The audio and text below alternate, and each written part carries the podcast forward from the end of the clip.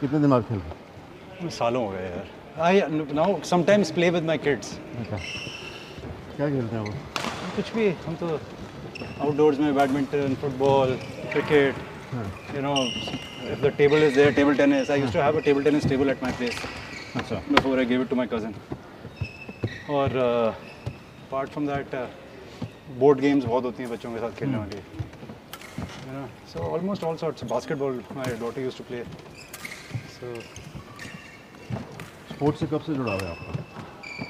तो बचपन से है। स्पोर्ट्स तो जब से होश संभाला है अनऑर्गेनाइज मैनर ये नहीं कि आजकल तो सब कुछ ऑर्गेनाइज है ना? स्कूल में भी खेलते थे हाँ सब कुछ। My school use to have the best squash courts तो स्क्वाश बहुत खोली खेली। फिर uh, अब तो स्टेमिना नहीं है। I I don't think I last even two minutes in the court but in those days फिर उसके बाद श्री फोर्ट में खेल लेते थे। You know we too have for a very long period of time मैं सिर्फ़ फोर्ट जाता था बहुत। हम्म। अभी भी जाते हैं बच्चों के साथ बट हाँ। अब थोड़ा स्ट्रक्चर्ड वे हो गया है हाँ। कि whenever the kids want to go you know then you if you have the time then you company then but otherwise you know generally बचपन से my father use to take us for cricket matches to the stadium तो तब से ये शुरू हुई कहानी। वो कैसे धीरे धीरे कीड़ा था अंदर? समझ नहीं आया। आप कैप्टन भी थे अपनी स्कूल टीम में? नहीं at a very young age मतलब वो छोटी मोटी क्लासेस में never in a very serious you know when people start thinking of professionally कि हम लेते हैं अब स्पोर्ट्स को उस लेवल पे नहीं। बट शुरू में थे। बच्चों में भी इंटरेस्ट है स्पोर्ट्स में Uh, both are interested, but in their own way. My uh, daughter is more interested in uh, field sports. My son is interested in shooting. So लड़की जो है वो क्रिकेट से लेकर football basketball table tennis everything you know my son started with football went to various other sports but came to and settled in shooting तो अब shooting काफ़ी करता है वो. बट पीछे एक डेढ़ साल बंद था सो so, उसमें कुछ ज़्यादा हो नहीं पाया. बट अब दोबारा शुरू करा सही फुटबॉल स्पोर्ट्स खेलना एक बात है स्पोर्ट्स को एक्टिविज्म में मतलब बहुत लोग नहीं सोचते इसमें माइंड में कैसा ख्याल है?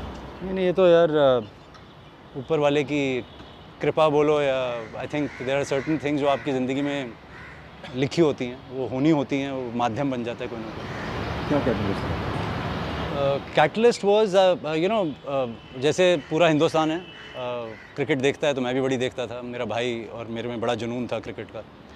तो हम बहुत पैशनेट फॉलोअर्स थे अ, और बहुत यू नो you know, हमारे में वो सुपरस्टिशन बहुत था कि अगर क्रिकेट देख रहे हैं और बाथरूम जाना है और तेंदुलकर खेल रहा है या कोई और खेल रहा है तो अगर उठे तो आउट हो जाएगा।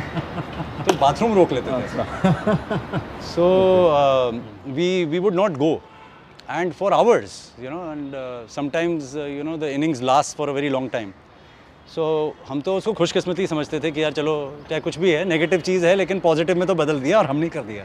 तो हमें ऐसे लगता था ड्राइंग रूम में बैठ के हम खेल रहे हैं उनके लिए। सो so, uh, वहाँ से शुरू हुआ uh, जज्बा। और धीरे धीरे देखते देखते एक सीरीज़ आई 1999 में। India was going down under Australia में हमारी सीरीज़ थी। और तब जगमोहन दालमिया प्रेसिडेंट थे, जयवंत लेले सेक्रेटरी थे बीसीसीआई के। तो उन्होंने ये कहा, जयवंत लेले ने, कि इंडिया जो है थ्री ज़ीरो हारेगी टेस्ट सीरीज़।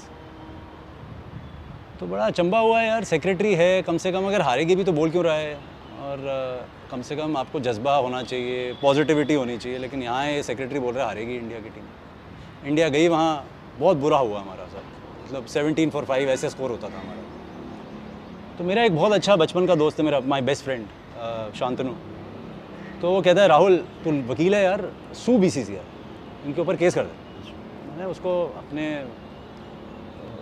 मतलब उसको हटाने के लिए मैंने उसे बोला, ऐसे नहीं होता है यार, कानून में एविडेंस चाहिए होता है। We can't just go and sue anybody कहता है, ठीक है, जाते हैं एविडेंस लेकर आते हैं.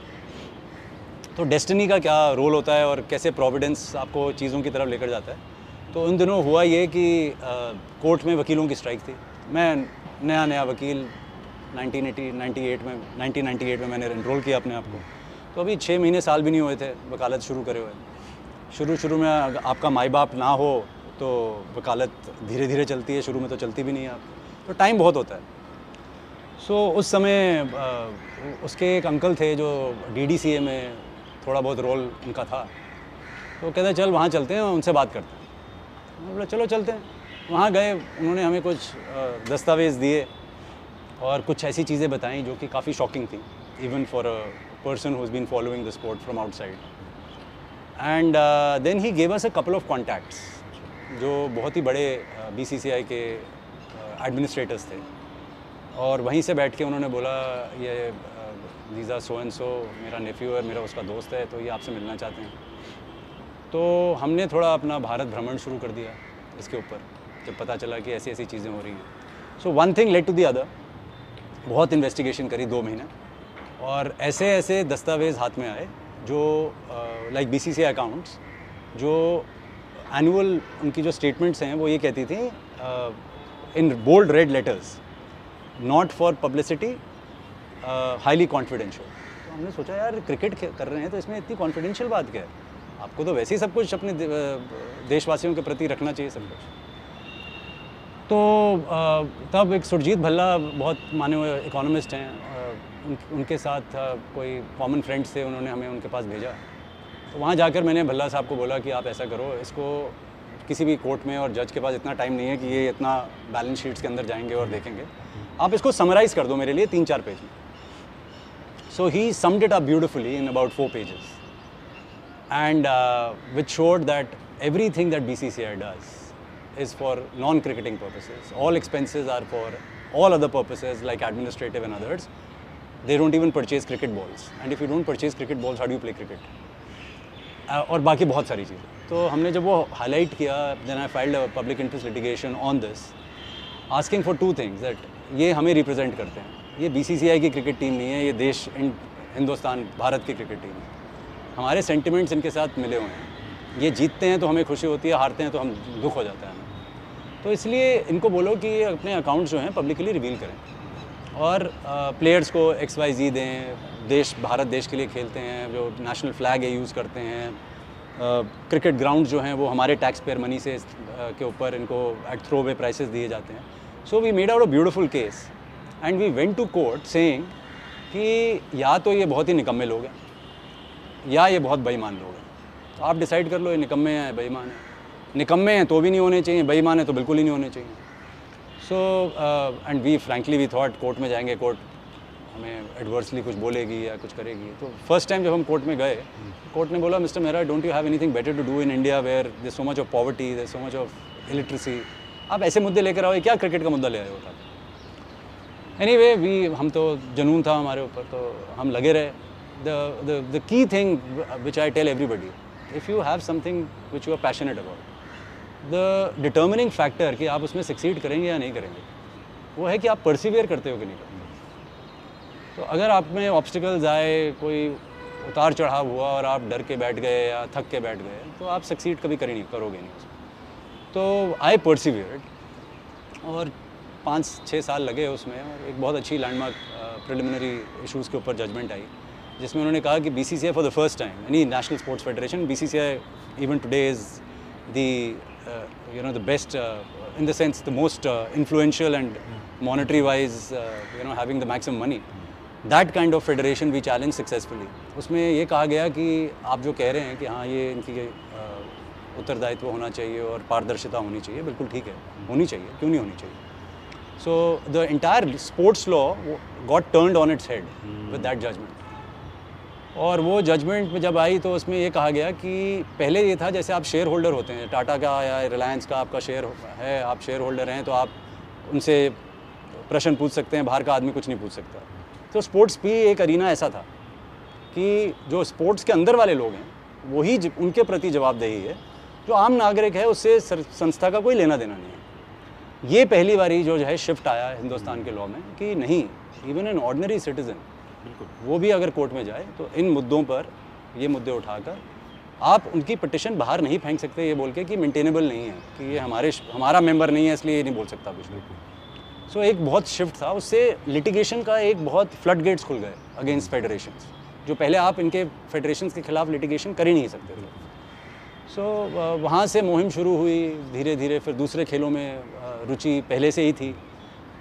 तो फिर मैंने तीन चार साल लगाए सारे दूसरे खेलों में इन्वेस्टिगेट एक चीज़ बहुत अच्छी करते हैं कि कोई भी पीआईएल कभी भी कोर्ट में ऐसे नहीं लेकर जाता कि जिसमें खुद इन्वेस्टिगेशन ना करी चाहे उसमें साल दो साल पाँच साल लग जाए लेकिन मुद्दा तब लेकर जाओ जब पूरा पका हुआ मुद्दा हो और जिसमें कोर्ट के पास कोई आप पे आप पे प्रश्न पूछने की बात ना हो और सारे प्रश्न दूसरे से पूछे जाएँ।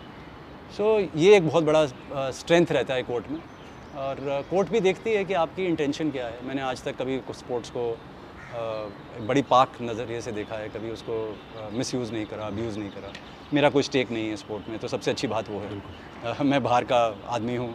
मेरे को ना अपने किसी बच्चे को कोई कुछ खिलाना है ना मेरी कोई संस्था में कोई रुचि है ना मैंने किसी का कोई प्रेसिडेंट बनना है ना मुझे उनसे कोई पैसा चाहिए। तो ये सब चीज़ें हैं। एक समय आया था जब सोचा था कि हाँ क्योंकि स्टेडियम्स में रेस्टोरेंट्स नहीं होते ये नहीं होता वो नहीं होता तो चलो हम ही दोस्त यार मिलकर यू नो रेस्टोरेंट्स खोल देते हैं let's get pizzas and burgers and everything into the stadiums but वो एक मुहिम थी भगवान की कृपा रही वो नहीं हुआ। uh, क्योंकि वो आईपीएल जो है उस वक्त बाहर शिफ्ट कर दिया गया। तो uh, वो एक चीज़ है जिसमें मैं चाह रहा था कि अब आज देखिए स्टेडियम्स में सारी फैसिलिटीज़ दी जाती हैं। अ, वो वाला स्टेडियम नहीं रहे कि जब जब हम बचपन में जाते थे मेरे फादर हमें याद है हर क्रिकेट मैच दिखाते थे लेकर जाते थे। बहुत मज़ा आता था। तो ये जो क्रिकेट का और जो खेल का जुनून रहा ये I would give this credit to my father वो हमेशा टिकट लेकर मुझे टेस्ट मैच के लिए मेरे भाई को और मुझे और मेरी बहन को हमको ले जाते थे। तो हम चले जाते थे भाई भाई बहुत इंटरेस्टेड था मैं भी था। जब से होश संभाला है छो, बहुत छोटे थे हम तो मैंने तो सारे दिल्ली के अगर कोई भी टेस्ट मैच हुआ हो हमने देखे हैं वहाँ पर। कोई भी हॉकी मैचेस हुए अच्छा। तब इंडिया पाकिस्तान के टेस्ट मैचेस होते थे हॉकी के नेशनल स्टेडियम और शिवाजी स्टेडियम। अच्छा। तो हम तो वहाँ भी जाते थे। अच्छा। सो ये नहीं है कि क्रिकेट में ही जाते थे। वहीं से डिफरेंट डिफरेंट खेलों में रुचि रही। फिर अ, अ, जब हम बड़े हो रहे थे हमारे फादर ने टेबल टेनिस टेबल ले लिया। वो बेसमेंट में ऑफ़िस होता था हमारा। आधा ऑफ़िस जो है वो टेबल टी टेबल होता था और आधा ऑफ़िस उनका होता था अ, जो अ, वकालत का। अच्छा। एंड ऐसा नहीं है कि वो अच्छे वकील नहीं थे वो अब दिल्ली के सबसे माने यू नो क्रिमिनल साइड में अगर कोई नाम लेता था तो वो उनका लेता था। तो बट एक अच्छी बात रही जो हमने सीखी अपने मैंने अपने फादर से बड़ी सीखी कि फैमिली के लिए हमेशा टाइम था। जब भी हम स्कूल से वापस घर आते थे और वो शाम को पाँच बजे अपने ऑफ़िस से कोर्ट का काम ख़त्म करके हमेशा पाँच, साढ़े पाँच के बीच में वो घर आ जाते थे। और आज की वकालत की तरह नहीं है कि ग्यारह ग्यारह बजे, दो दो बजे रात तक काम हो रहा है। काम वो भी करते थे, सब कुछ करते थे। लेकिन और जैसे मैंने कहा, बहुत शॉर्ट आफ्टर थे। बट फैमिली के लिए हमेशा टाइम था। तो ये एक चीज़ बहुत सीखी उनसे कि आप ज़िंदगी में कहीं भी हों, आप ज़िंदगी में कुछ भी करें लेकिन अल्टीमेटली जो घर है, वो आपकी प्रायोरिटी नंबर वन होनी चाहिए। और इसीलिए ज़िंदगी में ऐसे बहुत अच्छे मोड़ आए जिनको छोड़ना पड़ा क्योंकि family was the top priority तो कभी कभार लगता है कि यार कर लेते तो अच्छा होता।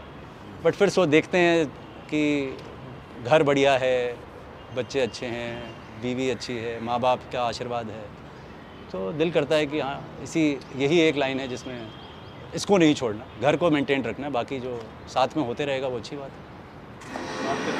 हम्म। कितना दिनों में आपको किसी स्टेडियम में आना होगा मेरे को हो गए मेरे ख्याल से अब तो छः आठ साल तो हो गए होंगे कम से कम। साल? मे बी मोर मैं आया था आईपीएल लास्ट देखा था मैंने मेरे ख्याल से 2011 12 में 11 में 2011 दस साल हो गए। मैच फिक्सिंग जब हुई थी उससे एक साल पहले की बात है। तो आपका कैलेंडर भी ऐसे उसके बाद ऐसा दिल उठा खेल से स्पेशली क्रिकेट से। खेल से तो नहीं कहूँगा खेल से तो दिल बड़ा जुड़ा हुआ है पर क्रिकेट से दिल उठ गया। जो आदमी एक एक बॉल देखता था मैं मैच ही नहीं देखता। सो so, बहुत बहुत फ़र्क पड़ा है।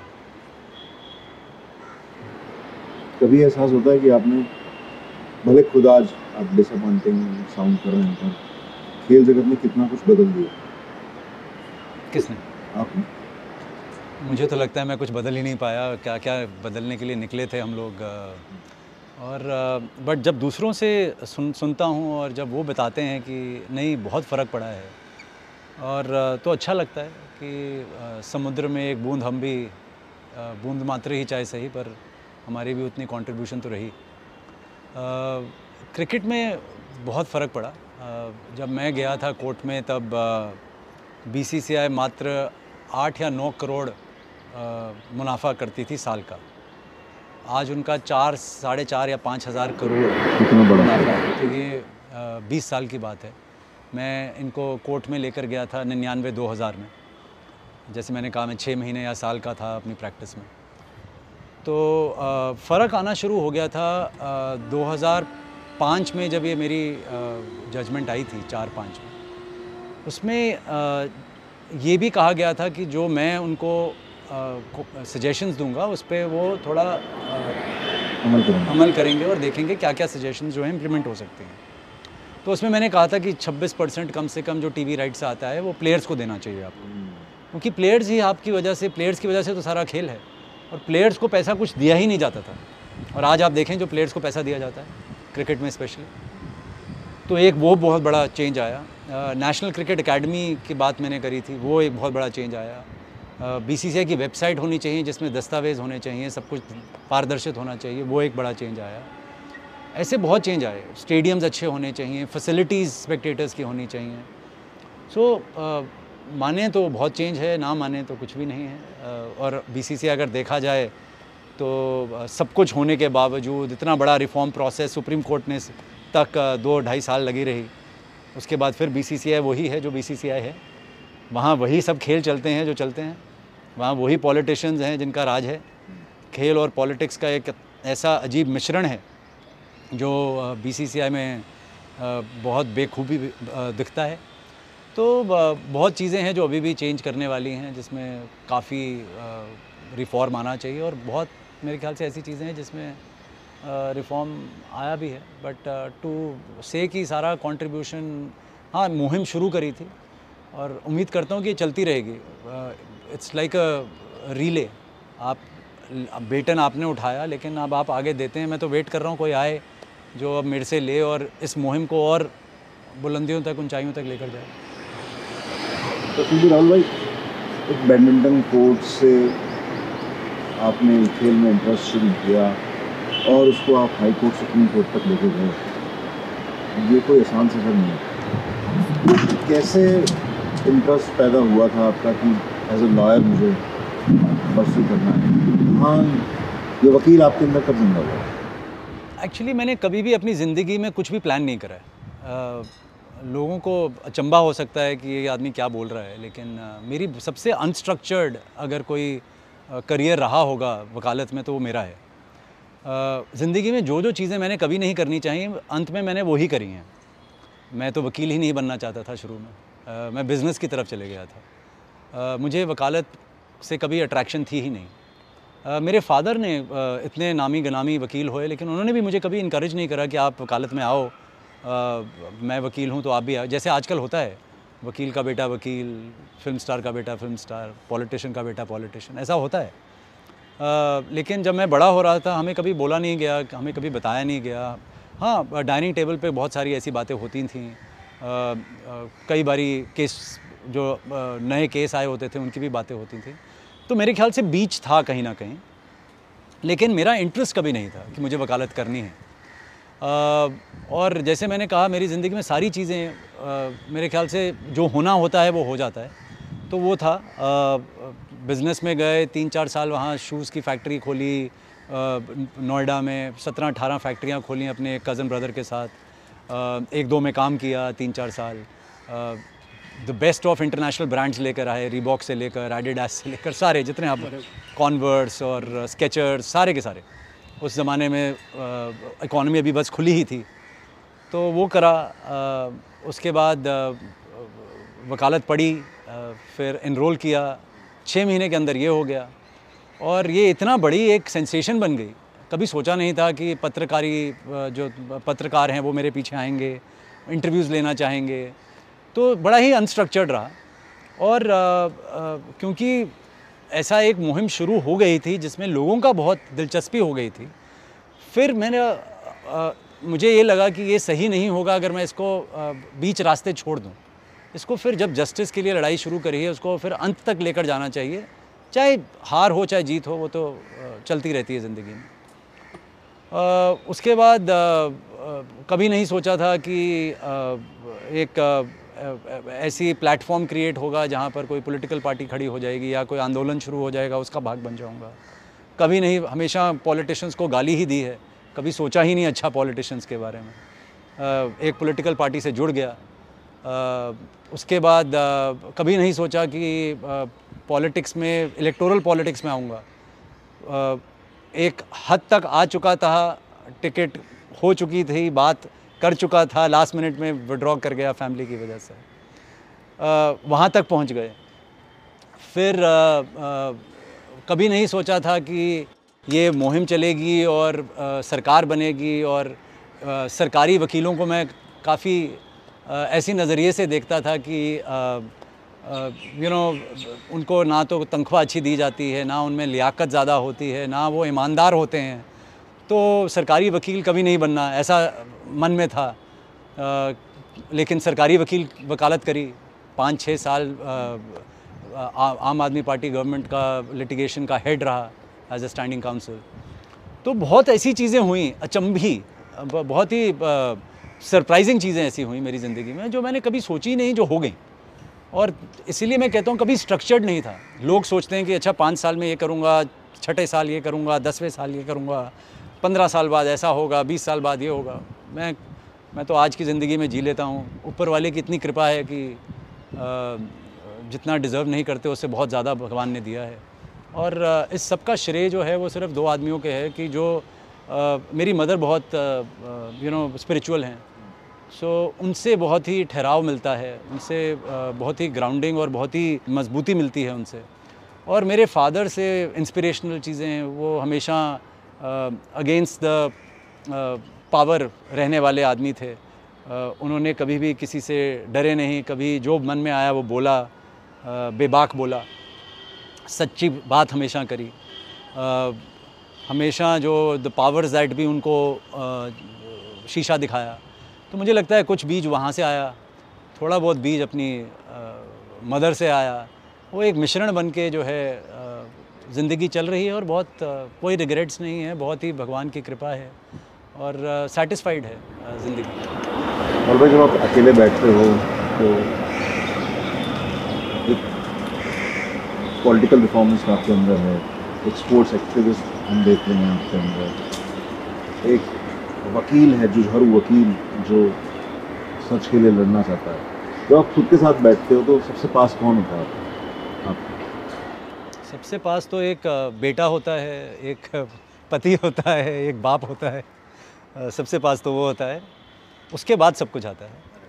और फिर आई थिंक अगर मेरे ज़िंदगी से ये रिफ़ॉर्म ले लिया जाए या ये जो जुझारूपन है ले लिया जाए या ये एक्टिविज़म ले लिया जाए तो मेरी ज़िंदगी बेईमानी हो जाएगी।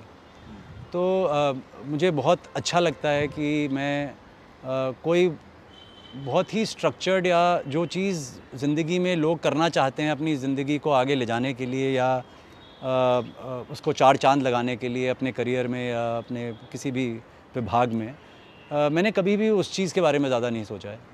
और अ, हमेशा ये चाहा है कि कुछ भी अगर करा जाए तो उसको एक अच्छी नीयत से करूँ। ईमानदारी से करूँ। जितनी ईमानदारी से कर सकता हूँ उतनी ईमानदारी से करूँ। और अ, अ, किसी से डरूं ना चाहे वो कोई भी हो वो कितना भी पावरफुल आदमी क्यों ना हो अगर सही बात है तो सही बात पेश करने की और रखने की मेरे में भगवान इतनी मुझे ताकत दे और क्षमता दे। अ, उस जज्बे से काम करने की कोशिश करता हूँ और मुझे लगता है कि आज तक तो इसमें सुख मिला है सफलता मिली है और ऊपर वाले से यही प्रार्थना है कि आगे भी ऐसे ही रखें। अ, कोई अभी कभी भी ऐसी कोई सिचुएशन ना आए जहाँ कॉम्प्रोमाइज़ करना पड़ जाए जहाँ अपने जो अ, मूल तत्व होता है हर हर इंसान का एक आ, बेसिक इंग्रेडिएंट होता है। अ, मेरा भी एक बेसिक स्ट्रक्चर और इंग्रेडिएंट है। उसमें मैं कभी कॉम्प्रोमाइज़ ना करूँ उससे मेरे कोई कभी खिलवाड़ ना कर सके। तो बस यही एक चीज़ है जिसको प्रिजर्व करके रखना चाहता हूँ। और इसीलिए कई बार होता है बहुत लोग बोलते हैं आप ये कर लो आप वो कर लो। तो दिल नहीं करता करने को। दिल करता है कि अपने आप को समेट के रखे आदमी। जितना कर सकता है उतना करे। और अगर वकालत ना में ना होता तो क्या पता है ये सब चीज़ें भी ना होती। देखिए वकील होकर ये सब अंदर से करना बहुत आसान है। अ, क्या मैं बीसीसीआई से लड़ सकता था अगर मेरे को कोई वकील हायर करना पड़ता? वकीलों की तो फ़ीस अब हमारी भी फ़ीस जो है बहुत है। वकीलों की फ़ीस भी इतनी होती है कि आप वकील को हायर ही नहीं कर सकते। तो हम जब बात करते हैं एक्सेस ऑफ़ जस्टिस की 95 परसेंट ऑफ़ इंडिया तो कहाँ एक्सेस है उनको जस्टिस के लिए? वो तो कानूनी प्रतिक्रिया में अंदर भी नहीं आ सकते। तो अगर वकालत ना होती और वकील ना होता तो क्या लड़ पाता? मुझे लगता है बिल्कुल नहीं। क्योंकि 20 साल तक किसी वकील को फ़ीस देनी पड़ती तो पूरे घर बार सब बिक जाता।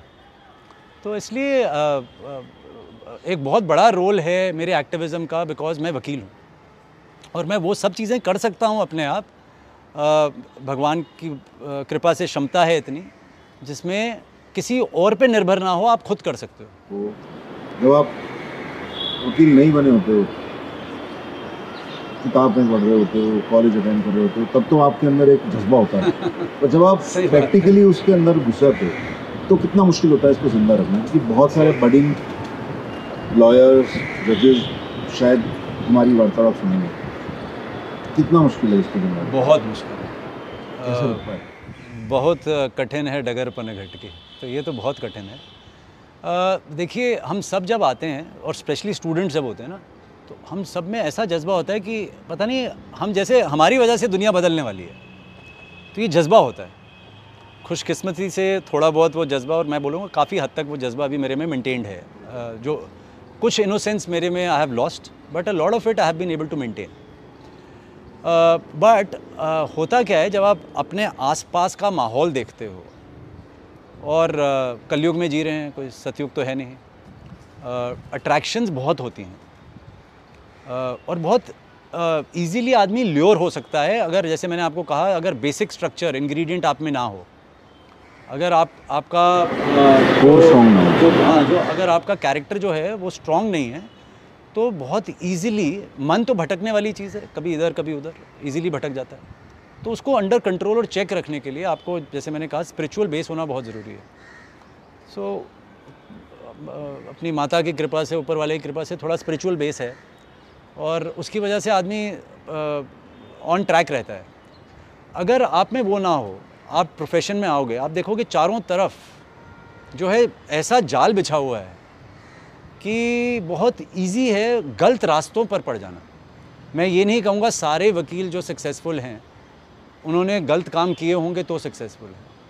पर मैं ये ज़रूर कहूँगा बहुत हद तक, अगर आपकी सक्सेस जल्दी आ गई है ओवरनाइट आ गई है, और आपको स्ट्रगल करते हुए आपके प्रोफेशन में, आपके पीयर्स ने आपको नहीं देखा है तो फिर वो सक्सेस जो है, वो गलत कारणों से आई है, वो सक्सेस आपकी अपनी कमाई सक्सेस नहीं है।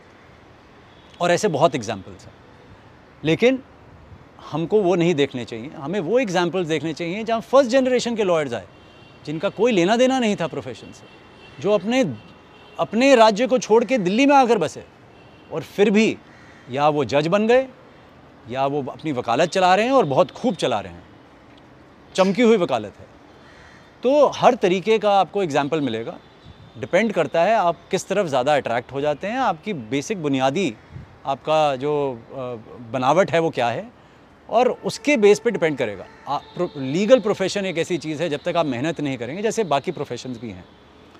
इसमें बहुत मेहनत चाहिए। अगर आप सही रास्ते पे चलना चाहते हैं अगर आप एथिकल प्रैक्टिस मेंटेन रखना चाहते हैं अगर आप अपने बलबूते पे अपनी लियाकत से ऊपर आना चाहते हैं देखिए, बाप दादा के नाम पर आपको दो केस मिल जाएँगे, दस केस मिल जाएँगे। ये वही कहानी है जैसे अमिताभ बच्चन, अभिषेक बच्चन की। वही कहानी हमारे प्रोफेशन में भी है। कोई भी बाप अपने बेटे की अपना प्रोफेशन चमका नहीं सकता, वकालत चमका नहीं सकता। हाँ उसको सपोर्ट दे सकता है, उसको करा सकता है जितना। दो, चार केस, दस केस, पचास केस डिपेंडिंग ऑन बाप का हैसियत क्या है, वो आप कर सकते हो। अल्टीमेटली क्लाइंट आपके पास तब आएगा जब वो आपकी परफॉर्मेंस देखेगा। It's a very individual based profession litigation अपना नाम खुद अपना नाम खुद कमाओगे और वो मेहनत से कमाना पड़ता है। और हमारे ब्यूटी ऑफ़ प्रोफेशन ये है कि सबको पता है कौन क्या है।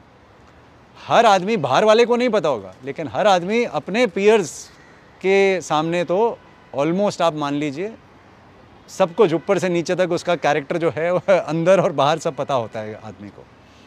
सो so, uh, uh, अगर यंगस्टर आएगा मैं तो यही कहूँगा मेहनत कीजिए।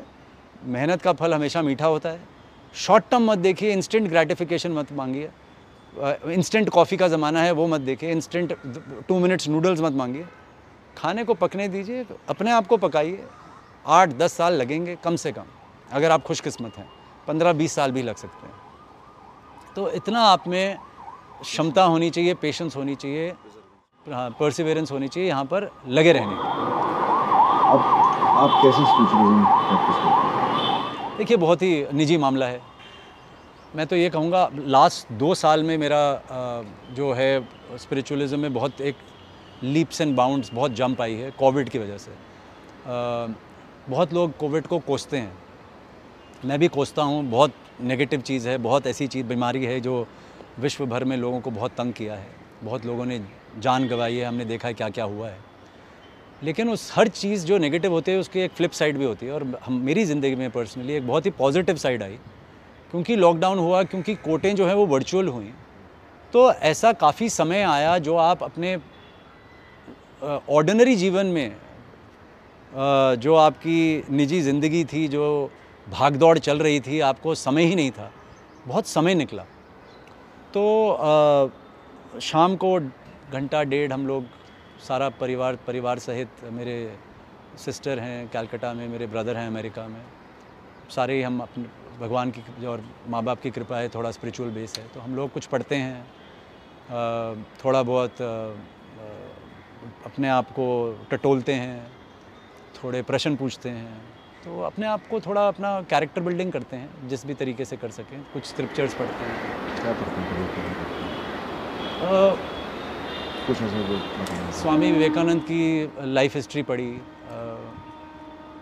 उनके गुरु रामकृष्ण परमहंस जी की पढ़ी गीता पढ़ी हाँ जी भगवत गीता पढ़ी अ, फिर अ, अब आजकल काफ़ी जो स्क्रिप्चर्स हैं वेद हैं आजकल मांडोक उपनिषद पढ़ रहे हैं। तो उससे समझ आता है कि ज़िंदगी का असली मायना क्या है। तो हम यहाँ हैं क्यों? ओरिजिनल किताब पढ़ते हैं किताब पढ़ते हैं या नहीं these are all commentaries Shankaracharya ji की कमेंट्रीज अद्वैत वेदांत जो है अ, हम वो पढ़ते हैं और अ, मेरी मदर की बहुत ही क्लोज़ फ्रेंड हैं पचास साल से। तो उनका आशीर्वाद है वो हमें मार्गदर्शन करती रहती हैं उनका तो basically I am not a very religious person मैं अपने आप को ये नहीं बोलूँगा कि अ, मैं मंदिर मस्जिद अ, मैं मानता सब में हूँ। सारे भगवानों में मानता हूँ ब- एक सुपर पावर में मानता हूँ। लेकिन अ, अ, ये नहीं है कि यू नो रिलीजन बेस की मंदिर जाना है पाठ पढ़ना है ये करना है वो करना है। स्पिरिचुअल बेस है पर रिचुअल्स मेरे में नहीं है ज़्यादा। सो so, जो भी चीज़ इंटरनलाइज कर सकता हूँ जो भी चीज़ अपने में खामी देख सकते हैं जो भी चीज़ गुस्सा बहुत था मेरे में। एंग्री यंग मैन कहते थे लोग काफ़ी। उम्मीद करता हूँ पिछले पाँच सात साल में थोड़ा कम हुआ होगा। दूसरे लोगों का पर्सपेक्टिव देखने की कोशिश करता हूँ अब कि सब कुछ अपने नज़रिए से ही ना देखा जाए। दूसरे आदमी का भी थोड़ा बहुत नज़रिया देखा जाए। लेकिन मोटी मोटी बात यह है कि सौ बात की एक बात यह है कि अ, सही और गलत अपने नज़रिए से। उस पर ज़रूर आपको डिस- जो डिफ्रेंशिएट करने की जो क्षमता है वो ज़रूर होनी चाहिए आप में। तो वो एक सही गलत अगर आप अपना अ, रख लें कि ये चीज़ है जो आप करेंगे ज़िंदगी में और ये एक मर्यादा है जिसको आप पार नहीं करेंगे या ये एक लक्ष्मण रेखा है जिसके पार आप नहीं जाएँगे वो एक डिस्टिंक्शन होनी और वो एक क्लैरिटी होनी बहुत ज़रूरी है। जो आपको ये सारी चीज़ें पढ़ के और समझ आता है कि आप, आखिर आपकी ज़िंदगी का मकसद क्या है। और उम्मीद करता हूँ कि उस मकसद की तरफ़ थोड़ी पेस बढ़ेगी और ये जो डे टू डे ज़िंदगी है, जो आपको ओवरटेक कर लेती है, हर रोज़ ही कर लेती है। और फिर हर रोज़ आपको रिमाइंड करना होता है अपने आप को कि यार, असली पर्पस तो कुछ और है। तो वो फिर, वो चलता है और अच्छा है कि सारे लोग, परिवार इकट्ठा इस जर्नी में है। संगत भी है। समय भी अच्छा निकलता है। थोड़ा स्पिरिचुअल साधक की ज़िंदगी में और एक लॉयर की ज़िंदगी में शायद एक समानता है कि हालाँकि रिचुअल्स और रिलीजन हमारे को मानना सिखाते हैं कि ये सही, ये गलत, इसका मान लीजिए। स्पिरिचुअलिज्म आपको क्वेश्चंस पूछना सिखाता है। आपको लॉयर्स भी क्वेश्चन पूछने के लिए जाने जाते हैं। आपको खुद को लेके जहाँ आप हैं उसको लेके कैसे आप आए आपकी लाइफ का पर्पस क्या है? ये खुद में ढूंढना सिखाता है। कहीं ना कहीं आपको क्वेश्चंस लाइफ और लाइफ के बियॉन्ड सोचने की बहुत बहुत सही बात एक तरीका सिखाता है कैसे आपने क्वेश्चन को पूछना ये जो लॉयर था वापस उसका आना क्वेश्चंस पूछना और असर्टिव होकर सच के साथ खड़ा होना ये कब आपके अंदर कब आपको पता चला कि आपके अंदर एक ऐसा रंग है? आई थिंक uh, जब मैंने रिफॉर्म्स स्पोर्ट्स uh, में रिफॉर्म्स की बात करी तो जब आप रिफॉर्म्स की बात करते हैं तो क्वेश्चन ही हैं कि ये हो रहा है लेकिन ये होना चाहिए। तो योर राइट इंक्विजिटिव नेचर तो होना चाहिए। इंक्वायरी जो आपके अंदर है the skill of you know finding the truth the skill of seeking answers to your question वो सब मेरे ख्याल से वहाँ से और उभरी। मैं ये नहीं कहूँगा तब बीज तो होता ही है बीज ना हो तो ये सब नहीं होता मेरा मानना है ये। पर एक समय आता है जब उस बीज में आप पानी देते हो उसको खाद डालते हो वो नर्चर होता है और एक अच्छे वृक्ष में अच्छा पौधा जो है वो निकल के आता है। तो मेरे ख्याल से वो जो खाद डालने वाली बात थी या पानी देने वाली बात थी वो उस समय शुरू हुई। और अ, अ, मैं सच्ची बात बताऊँ तो ये जो मेरी मदर की जो फ्रेंड हैं उन्होंने मेरे को मेरी शादी पे 2003 में जब मेरी शादी हुई अ, तब मेरे को मेरी वेडिंग गिफ्ट में उन्होंने स्वामी विवेकानंद की ये दस वॉल्यूम्स क्या बात कर्म योग ज्ञान योग कर्म योग ज्ञान योग। और भक्ति योग क्या बात। बहुत बुरी बात तो हम तो ज्ञान योग को फॉलो करते हैं मेरी मदर भक्ति योग को फॉलो करती हैं। तो ये सब तब से शुरू था। अब वो सालों साल मैं देखता था बहुत बारी कोशिश भी करी शुरू करने के बीच में लेकिन ज़िंदगी जो आम ज़िंदगी थी वो कहीं ना कहीं वो हवा जो है हमको आगे दुनिया में ले जाती थी जो जो ये दुनिया है जो रंग बिरंगी दुनिया है उसमें ले जाती थी। में सबके साथ तो तो खोली किताब फिर बंद कर दी फिर खोली फिर बंद कर दी। पर अब ये है कि पिछले दो साल से वो रेगुलर चल रहा है। कहीं भी हो कुछ भी कर रहे हो वो समय बंधा हुआ है। सबको पता है कि ये जो समय है इसमें राहुल मिलेगा नहीं। अ, किसी का फ़ोन भी आ जाता है तो वो बोलते हैं ख़त्म हो गया? नहीं होता अच्छा थोड़ी देर बाद बात कर लेंगे। तो एक बड़ा स्ट्रक्चर्ड वे में एक समय बन चुका है जिसकी बहुत खुशी होती है कि अब जीवन जो है पहली बारी लाइन पर आया है। ट्रैक पे आ गया है। तो यू नो मैं तो यही मानूँगा कि वो जैसे बीच था बट धीरे धीरे धीरे धीरे अब डेवलप होकर 2003 से अब 2019 या 20 में आकर वो पूरी पढ़ी। आप ये मानिए 16 साल पढ़ा ही नहीं। मैं तो मानता हूँ कितने बेवकूफ़ लोग थे हम। कितना समय बर्बाद कर दिया। लेकिन वैसे एक मैं कहता हूँ अक्सर जो जो जब जब होना होता है सो सो तब तब ही होता है।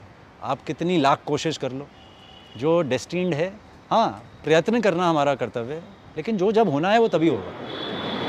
अभी मैंने स्वामी विवेकानंद की पहली किताब पढ़ी थी शायद उस समय मैं आठवीं नौवीं क्लास में और उस छोटी सी किताब के पहले पन्ने का पहला सेंटेंस कुछ इस तरह से था कि एक युवा को आपको उस एज में फुटबॉल ग्राउंड पे खेलना सिखाना ज़्यादा इम्पोर्टेंट है ना कि उसे भगवत गीता पढ़ाना।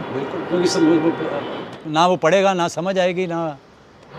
तो अब ये जो वैल्यूज़ आपने कहा अपने फादर से मदर से निकलते हैं आपके अंदर कितना आप इसको आगे बच्चों तक पहुँचा पा रहे हो? किस तरह से पहुँचा पा रहे हो? देखिए? देखिए कभी भी ये स्ट्रक्चर्ड वे में हो ही नहीं सकता। संस्कार होते हैं। ये तो बच्चों को बताने से वो कभी नहीं सीखते कुछ भी। बच्चे जब जो देखते हैं उससे सीखते हैं। मैंने अपने माता पिता के जीवन में ये सब देखा है। उन्होंने हमें उंगली पकड़ के स्टेडियम लेकर गए तो हमारे अंदर ये कीड़ा पैदा हुआ स्पोर्ट्स का। मैं भी कोशिश करता हूँ अपने बच्चों के साथ आगे यही लेगेसी आगे बढ़ाने की। मैंने अपनी माता श्री को शुरू से देखा है अ, कुछ ना कुछ पढ़ते हुए। अब ये कभी नहीं पता था कि हम भी वो चीज़ें पढ़ेंगे बाद में जाकर। बल्कि जब बच्चा होता है वो डिसमिस करता है ये सब चीज़ें। बड़ा आ, आ, आम होता है ये बोलना लेकिन जब आप माँ बाप बन जाते हैं तो आप वो सब चीज़ें करने लगते हैं जो आपके माँ बाप ने की थी आपके लिए। और आपको फिर उसकी वैल्यू समझ आती है।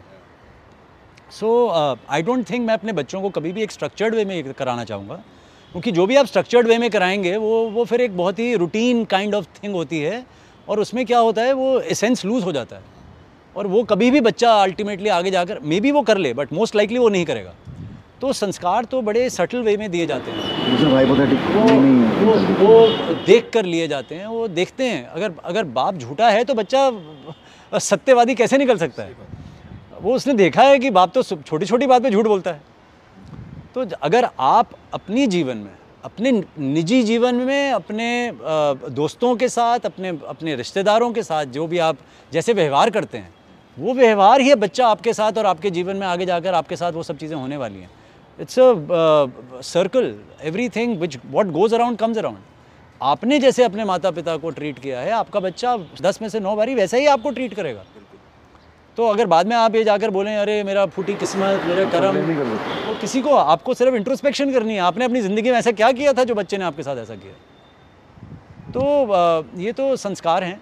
संस्कारों को, संस्कारों की तरह ही डील करा जाता है। वो देखते हैं, जो अच्छी चीज़ें होती हैं, बुरी चीज़ें होती हैं, जो वो आसपास हर रोज़ देखते हैं, वो इम्बाइब करते हैं। और ऐसे ही मुझे उम्मीद है, हमारे बच्चों ने भी अगर हमें कुछ अच्छा देखा होगा, वो इम्बाइब करेंगे। कुछ बुरा देखा होगा होपफुली वो इम्बाइब नहीं करेंगे। ऊपर वाले से एक कृपा चाहते हैं कि कभी कभी कोई गलत चीज़ करी हो तो वो ना उनके अंदर जाए। बाकी देखिए हंड्रेड परसेंट सही कोई नहीं होता। इंसान गलतियों का पुतला होता है। हाँ गलतियाँ सुधारते रहिए हर हर रोज़ अपने आप को इंट्रोस्पेक्ट करते रहिए। कल से आज एक बेहतर इंसान बन जाइए।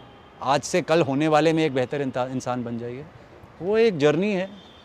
वैसे अगर चलेगी तो ज़िंदगी अच्छी आपके स्कूल डेज़ के बारे में कुछ बताइए। कैसे स्कूल डेज़ में पढ़ाकू था बड़ा। खेल में बहुत रुचि थी। थोड़ा बहुत ओवरऑल जैसे होता है। मेरा स्कूल माना जाता था जिसमें सिर्फ़ पढ़ाई पढ़ाई ही नहीं करी जाती थी एक्स्ट्रा करिकुलर बहुत मॉडर्न स्कूल बार पहले हुमायूं रोड फिर बारह खंबा रोड। पार्टी में दो तीन लीडर्स हैं मॉडर्न स्कूल एक को तो एक तो मेरा छोटा भाई है राघव जिसको अगेन एज डेस्टिनी राघव ने मुझे एक बारी फ़ोन किया। मैं थोड़ा भटक रहा हूँ पर राघव का नाम आ गया है तो। एक बारी राघव का फ़ोन आया भैया आप तो इंडिया अगेंस्ट करप्शन में लगे हुए हैं मुझे बहुत प्रेरणा देता है मैं भी कुछ करना चाहता हूँ। तो मैं क्या करूँ? फिर मैंने उसको 45 मिनट घंटा फ़ोन पे ही हमारी बात हुई। फिर मैंने उसको टटोला थोड़ा कि भैया ये सिर्फ़ अट्रैक्शन की वजह से आ रहा है, गलत चीज़ों की या सही चीज़ों की वजह से आ रहा है?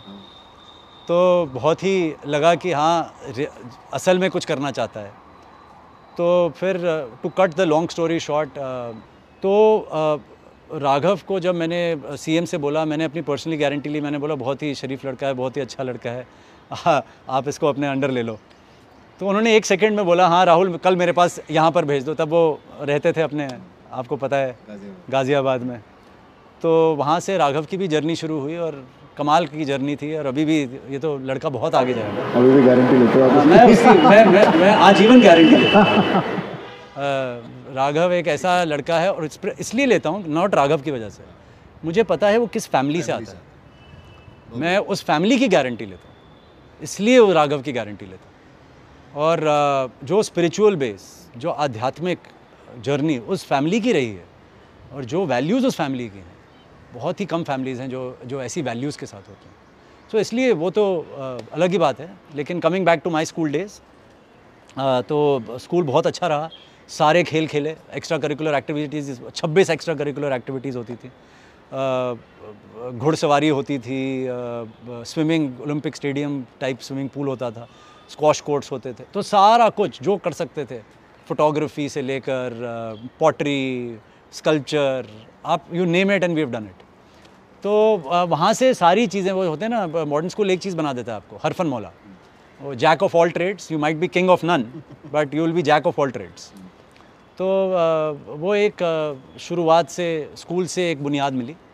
और ये भी स्कूल का एक बहुत बड़ा रोल होता है आपको आपकी एक लाइफ को शेप करना। तो मॉडर्न स्कूल का एक बहुत बड़ा रोल है और उसको मैं अपनी टीचर्स को शत शत प्रणाम करता हूँ कि पिटाई हुई बहुत नहीं पिटाई तो ऐसा था मैं प्रीफेक्ट था। उस ऐसे एक ऐसे स्कूल में जहाँ डिसिप्लिन बहुत कम होता है। तो बारहवीं में प्रीफेक्ट बन गए। अब डिसिप्लिन प्रीफेक्ट बना दिया। स्कूल में डिसिप्लिन कम है। हमारा तो स्कूल कॉलेज टाइप माना जाता है। अब और और फ्रेंड्स आपको पता है दोस्त तो दोस्त होते हैं। आपकी खी, बहुत खींचातानी होती है। और अगर आप प्रीफेक्ट बन जाएँ ऐसे स्कूल में तो आपका तो खैर नहीं। तो हमारे स्कूल में दिवाली के टाइम पर वो बम फोड़ते थे। अब स्कूल जो है वो छब्बीस छब्बीस एकड़ में फैला हुआ है। तो वो कैंटीन की तरफ़ बम फूटता था और मुझे बोलते थे कि आप बैनियन ट्री में जाइए वहाँ बम फूटेगा। उल्टा उल्टी डायरेक्शन में। तो बहुत खेल हुए। प्रिंसिपल डांटता था भाई कैसे कैसे प्रीफेक्ट हो तुम? तुमको पता ही नहीं होता बम कहाँ फूट रहा है. सो so, बहुत कुछ हुआ बट ये तब भी हाँ, और कई बार हम अपने दोस्तों को छुपा लेते थे। पता होता था इन्होंने किया है उनको दबा देते थे। कईयों को पिटवाई भी। ये बच्चों तक जाएगा मैसेज किया है। हाँ बिल्कुल किया है। और दोस्ती यारी में तो आप बहुत कुछ करते हो। और कईयों को पिटाई भी पिट करवाई है।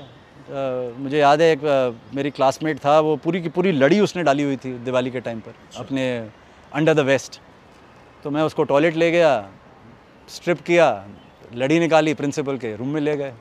वो बेचारा सस्पेंड होने वाला था बच गया लेकिन बहुत सारी चीज़ें करी हैं स्कूल में। बात होती है स्कूल के दोस्तों से हाँ स्कूल के दोस्तों से जो बात होती है वो तो किसी से भी नहीं होती है। वो आपको कच्ची पक्की के हैं ना। उन्होंने आपको तब देखा है जब आप अब देखिए आज आप आप और मैं बैठे हैं। जिन लोगों ने मुझे अब देखा है वो बहुत अलग देखते हैं। जिन्होंने बचपन से देखा है, वो तो आप एक उनके साथ लंगोटिया यार और आप कुछ भी नहीं थे तब। आज भी मैं नहीं मानता हम लोग कुछ हैं बट तब तो आप बिल्कुल ही मतलब सारे दोस्त यार तो बराबर ही होते हैं ना। वही बराबरी आज भी चलती है, आप ज़िंदगी में कुछ भी बन जाए। आप कल को प्रधानमंत्री बन सकते हो, मेरा दोस्त कोई बन जाए अगर, भगवान कृपा करे उन पर लेकिन हमारे लिए तो वो वही रहेगा, उसकी खींचातानी वैसी ही होएगी, उसकी रैगिंग जब आप इकट्ठे बैठोगे वैसी ही चलेगी, वो पुरानी बातें वैसी ही याद रहेंगी। तो ये तो दोस्तों यारों में चलता है आज भी चलता है। कोर्ट रूम के बारे में कुछ बताइए जैसे फ़िल्मों में कोर्ट दिखाए जाते हैं कितने डिफरेंट होते हैं उससे। नहीं नहीं। फ़िल्मों में जो जज दिखाए जाते हैं वकील दिखाए जाते हैं अपराधी दिखाए जाते हैं एक्चुअल ज़िंदगी में कितना डिफरेंट होता है सर देखिए कोर्ट रूम जो है वो बहुत ही फ़िल्मों में तो बहुत ड्रामेटाइज होता है। फ़िल्मों का जो कोर्ट रूम है और जो हकीकत का कोर्ट रूम है उसमें सिवाय काले और सफ़ेद कपड़े जो पहने होते हैं उसके अलावा और कुछ सही नहीं दिख सेम नहीं होता। और पर कोई पिक्चर ऐसी बन भी नहीं सकती क्योंकि इतना सीरियस माहौल होता है और इतनी लीगल जार्गन होती है कि कोई पिक्चर कभी उसको ट्रू डिपिक्शन कर नहीं सकती। इसलिए जो क्रिएटिव लिबर्टी होती है वो हमेशा आ ही जाती है उसमें। बट कोर्ट रूम एक बहुत ही डिफरेंट जगह है। जैसे मैंने कहा संजीदगी होती है डेकोरम होता है, एक प्रोटोकॉल होती है there are dos and don'ts in a court courtroom जज आपको अच्छा लगे ना लगे आपको लॉर्ड तो कहना ही है। आदर से आपको रिस्पेक्ट से बात करनी ही है। अ, कई जजेस uh, होते हैं जिनके लिए आपको दिल से रिस्पेक्ट होती है। कई जजेस होते हैं जिनके लिए नहीं होती है। आपको पता है ये आदमी जो है कैसे आया है इस गद्दी पे? आपको पता है क्या क्या कहानियाँ करता था जब ये वकील था। अ, लेकिन आप अ, जज की चाहे तब भी रिस्पेक्ट ना करें। लेकिन जज का जो अहदा और जो गद्दी है, जो इंस्टीट्यूशन है, आप उसकी रिस्पेक्ट करते हैं। इसलिए इंस्टीट्यूशन मैंने हमेशा मानी है इंडिविजुअल से बड़ी होती है, चाहे कोई भी हो। खेल हमेशा जो है, वो खिलाड़ी से बड़ा होता है, चाहे वो सचिन तेंदुलकर क्यों ना हो, चाहे वो पीवी सिंधु क्यों ना हो। इसी, वैसे ही जो लीगल इंस्टीट्यूशन है, वो हमेशा जो जो जुडिशरी है, जो जो लीगल फ्रटर्निटी है, वो हमेशा एक इंडिविजुअल से, वो कितना ही बड़ा क्यों ना वकील हो उससे हमेशा कितना ही बड़ा क्यों ना जज हो उससे हमेशा बड़ी रहेगी। इसीलिए बहुत आए बहुत गए बहुत आएँगे बहुत जाएँगे। होपफुली uh, जो बेसिक स्ट्रक्चर और फैब्रिक है वो बहुत चेंज नहीं होगा। पिछले कुछ दिनों में और सालों में हम देख रहे हैं ऐसी बहुत चीज़ें हो रही हैं जिससे थोड़ा दुख होता है देखकर क्या क्या हो रहा है। लेकिन उम्मीद करूँगा कि ये भी एक फ़ेज़ है। ऐसी हमारे तब हम तो मेरे ख्याल से बहुत छोटे थे। जब सुना था इंदिरा गांधी जी के बारे में बहुत कुछ। आजकल भी मुझे लगता है माहौल थोड़ा बहुत उस ऐसे समय जो उनके समय था इमरजेंसी का थोड़ा बहुत जब आपकी पर्सनल लिबर्टी आपकी फंडामेंटल राइट्स के ऊपर प्रहार होता है तो बुरा लगता है। दिल करता है कि ये बंद हो। उम्मीद करूँगा कि देर आए, दुरुस्त आए। ये ख़त्म हो चीज़ जो हमारे देश में चल रही है पिछले कुछ सालों से। और change is the only constant में मैं पूरा विश्वास रखता हूँ और काफ़ी ऑप्टिमिस्ट आदमी हूँ, तभी 20 साल से आप लड़ सकते हो एक स्टेटस को इस सिस्टम से। तो ऑप्टिमिज़म हमेशा रहता है और मुझे अभी भी, मैं पूरा एम इटर्नल ऑप्टिमिस्ट की ये भी समय जो है, आया है और जाएगा। पढ़ा था एक बार आपने कोर्ट रूम में सॉन्ग क्या था? देखिए संगीत का तो एक बहुत अहम खेल है मेरी ज़िंदगी में। सुबह से रात तक हमारे घर में तो संगीत चलता है। और अगेन जैसे मैंने कहा संस्कार तो अपने फादर को हमेशा देखा। ही इज़ वेरी म्यूज़िकल और बहुत ही अच्छा गाते हैं। हमारे में तो वो स्किल आया नहीं लेकिन फुल कोर्ट रेफरेंस होता है। और फुल कोर्ट रेफरेंस तब दिया जाता है जब एक जज अपना टेन्योर कंप्लीट कर ले या वो फर्दर एलिवेट हो जाए चीफ जस्टिस की तरह या किसी और कोर्ट में जा रहा हो ट्रांसफ़र होकर या सुप्रीम कोर्ट जा रहे हो हाई कोर्ट से। तो हमारा एक प्रतिक्रिया है हाई कोर्ट की और सुप्रीम कोर्ट की। हम फुल कोर्ट रेफरेंस में जो लिटिगेशन हेड करते हैं स्टेट की तरफ़ से और सेंटर की तरफ़ से दो वकील उनको आकर अ, बयां करना होता है उन जज के बारे में उनकी क्वालिटीज़ के बारे में उनके उनके साथ कैसा रिश्ता रहा क्या हुआ। तो एक बहुत ही स्ट्रक्चर्ड होता है प्रोटोकॉल से लिप्त होता है। अ, पहले ये आएँगे ये इतनी देर के लिए बोलेंगे फिर ये आएँगे फिर ये बोलेंगे फिर ये आएँगे फिर ये बोलेंगे। पूरा यू नो ड्रेस कोड होता है फुल कोर्ट बैठती है सारे के सारे हाई कोर्ट के जजेस जो हैं वो बैठे होते हैं फुल कोर्ट बैठती है।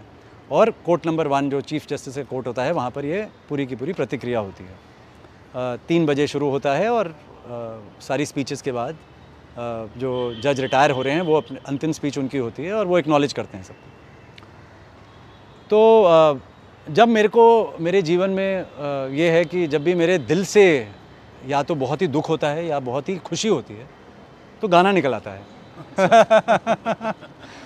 तो वो एक फुल कोर्ट रेफरेंस थी, एक माननीय जज थे जिनसे बहुत आघात हुआ सबको कि उनको ट्रांसफ़र क्यों कर दिया गया जस्टिस मुरलीधर। और एक बहुत ही अच्छे जज थे जस्टिस आशुतोष। मेरे को बहुत उनसे लगाव था। तो जब ये दो जज एक पटना बिहार में पटना में ज्वाइन करना था उन्होंने यहाँ से ट्रांसफ़र हो गए। एक को चंडीगढ़ भेज दिया गया। तो मैंने उनकी फुल कोर्ट रेफरेंस में कुछ एक दो लाइनें गा दी थी। क्या थी तो अ, वो तो रविंद्रनाथ टैगोर जी का था एकला चलो रे तो वो मैंने गा दिया था, लेकिन मेरी ज़िंदगी की फ़िलासफ़ी का भी वो गाना है।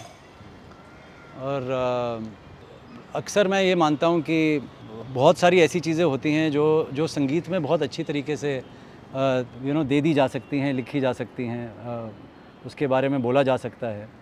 और यू नो ऐसा ही एक भजन है एक्चुअली सुबह मेरी जो सुबह का जो सारा समय मेरा जो शुरू होता है वो आधा एक घंटा मेरे कुछ कुछ पेट भजन है उनसे शुरू होता है।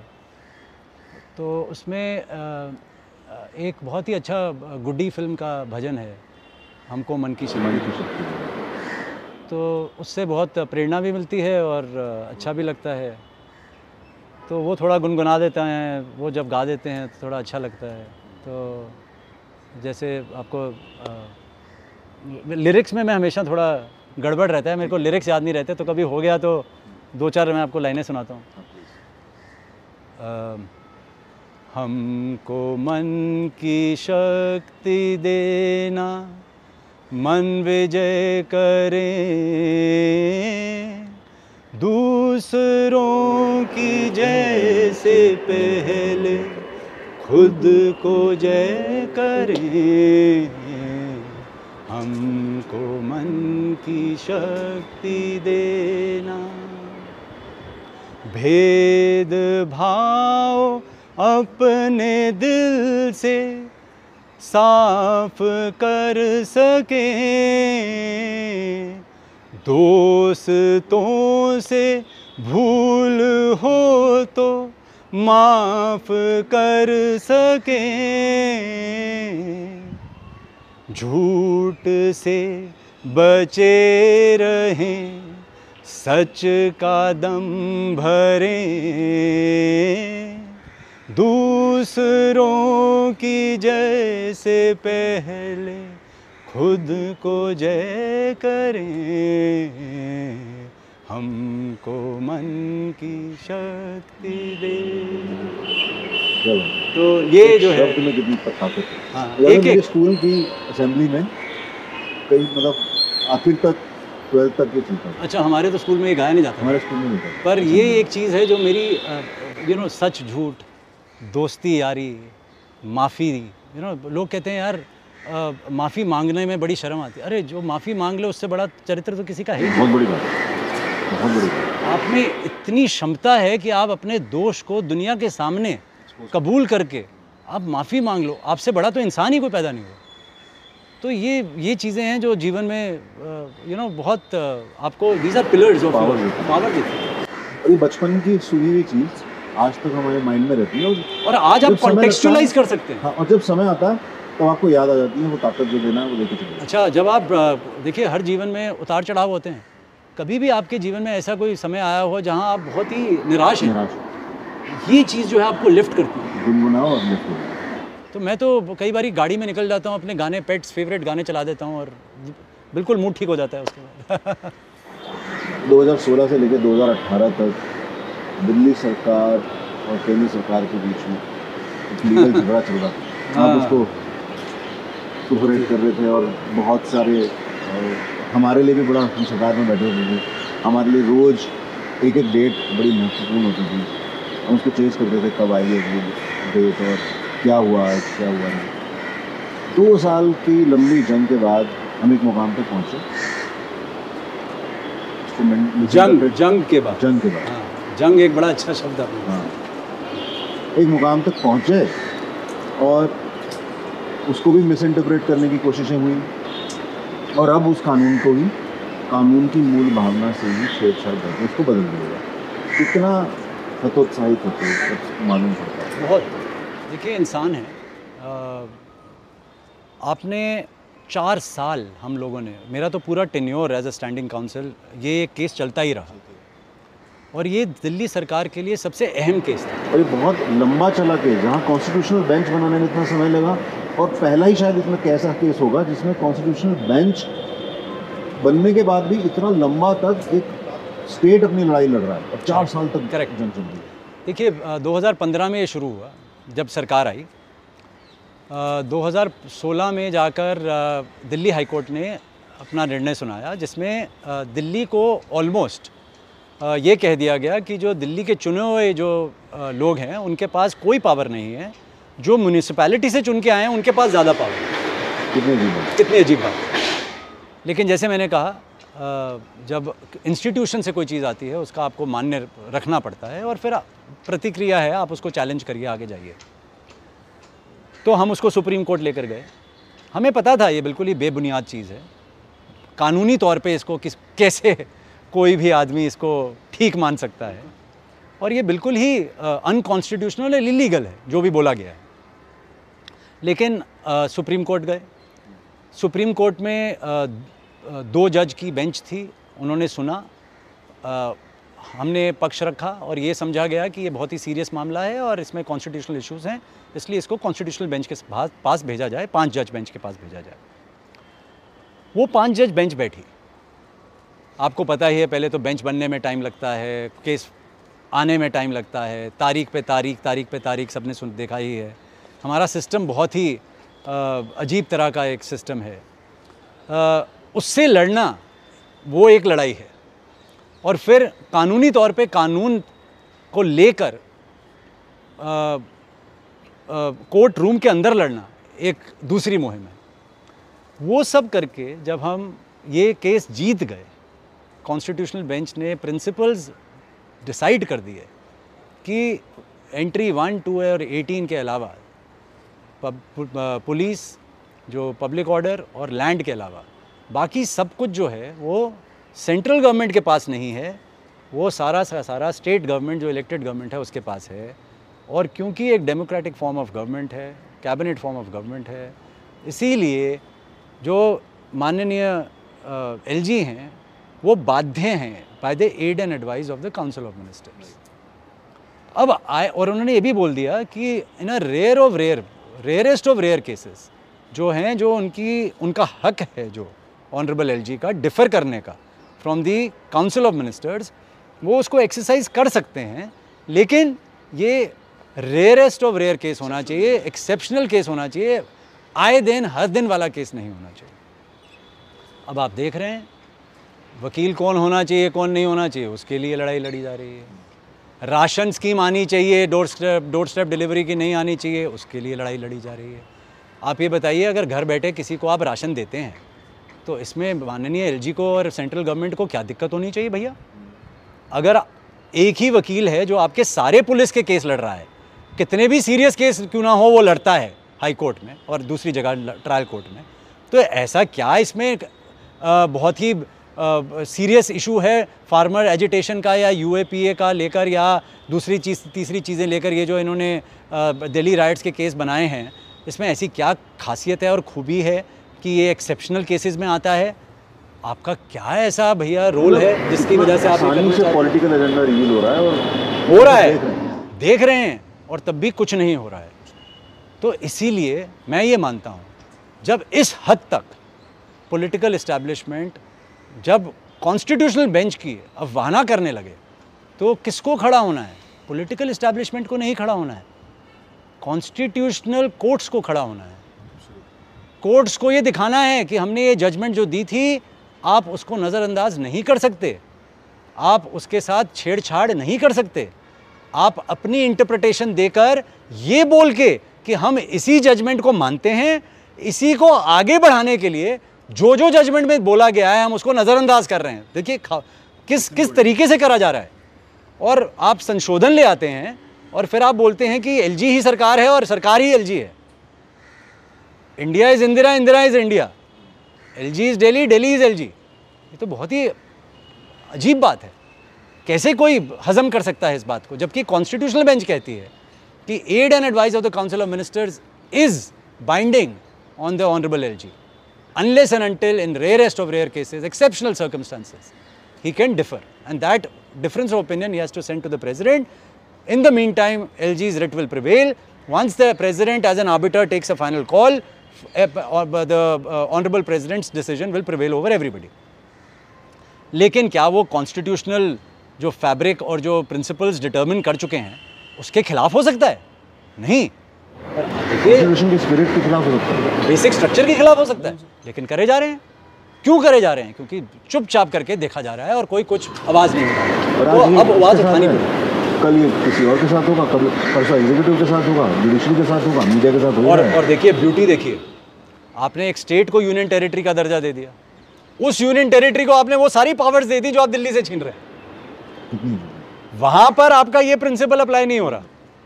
क्यों? क्योंकि वहाँ आप डायरेक्ट कंट्रोल में हो।